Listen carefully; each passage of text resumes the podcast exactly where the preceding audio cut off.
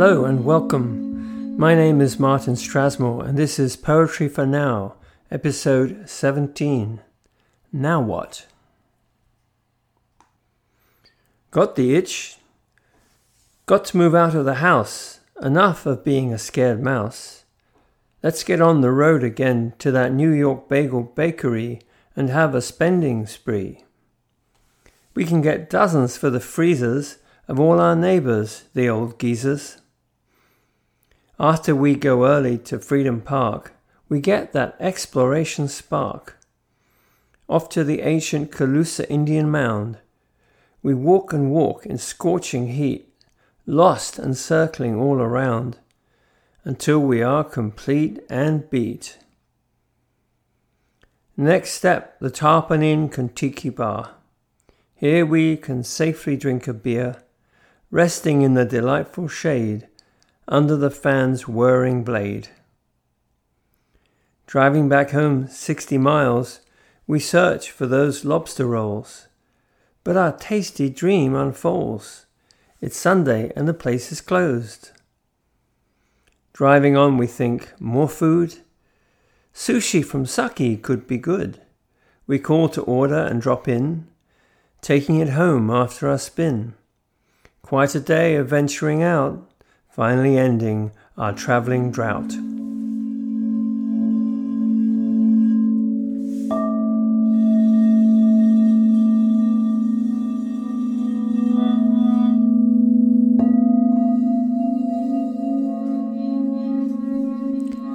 It is what it is.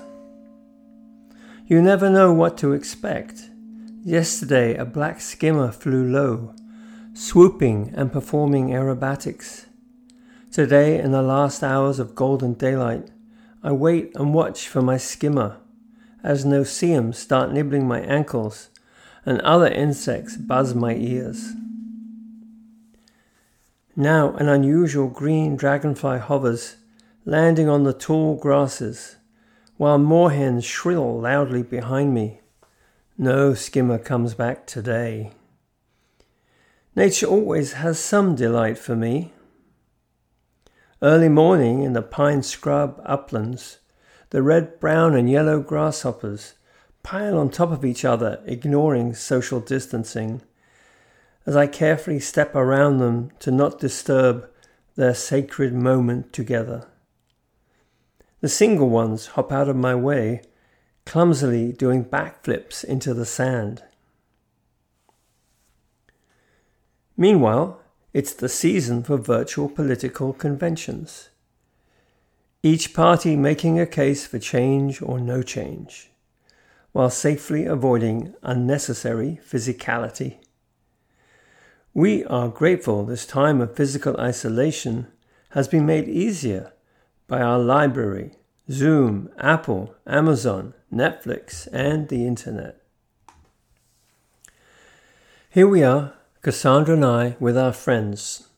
Egrets, herons, deer, lizards, frogs, and rabbits. They ignore us if we move carefully and respectfully. They freeze, staying perfectly still, playing possum. We pretend not to see them and they feel safe. I feel itchy, not just because of the biters. I want to travel again, go on long silent walks, visit new places and see old friends. But this is not yet the time. Instead, we have time for inner journeys, meditation, reflection, learning, and Ichigo Ichi. Time to connect with nature around us, like the gopher tortoise that has just strolled up. I sit down low, looking into its eyeballs. We start to stroll along together along the pond's banks. My long distant walk is replaced for now by this gentle animal trusting me to walk together in silence as the sun sets. It is what it is. A perfect moment, a gift of grace.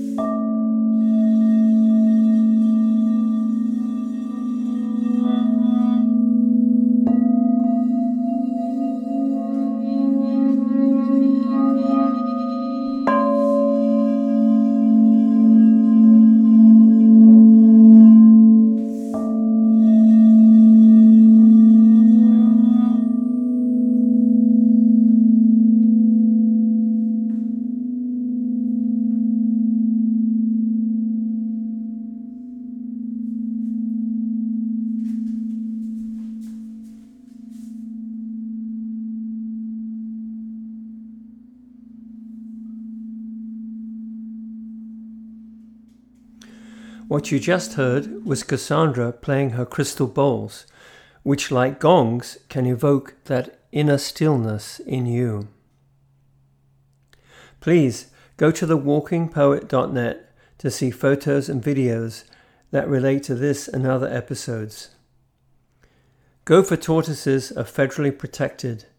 They are very social animals and can live to be eighty years old, and they share their burrows with over three hundred other species.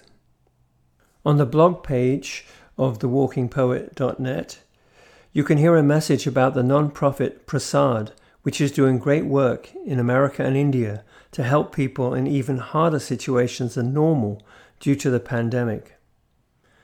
We really appreciate your feedback and ideas, which you can give us through the Walking Poet website. If you want to find other poetry podcasts, go to feedspot.com slash poetry underscore podcasts. Thanks for listening.